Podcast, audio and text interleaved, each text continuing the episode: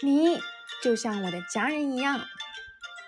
从朋友口中听到这句话，有一股暖流窜入心中。感谢我们生命里有对方的陪伴。不知从什么时候开始，对家人总是报喜不报忧。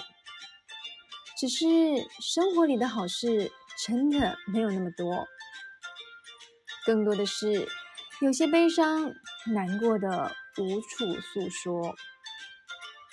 在你面前更能坦诚揭露，不论是开心的大笑，还是吐露伤心难受，一起大肆抱怨现实的烦恼，在一起鼓励彼此，要继续好好生活。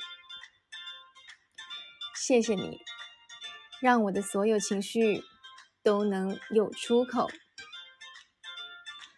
拥有像家人一般的朋友，好坏都有彼此陪着承受。嗨，你好，我是苗苗，用声音传递纯粹。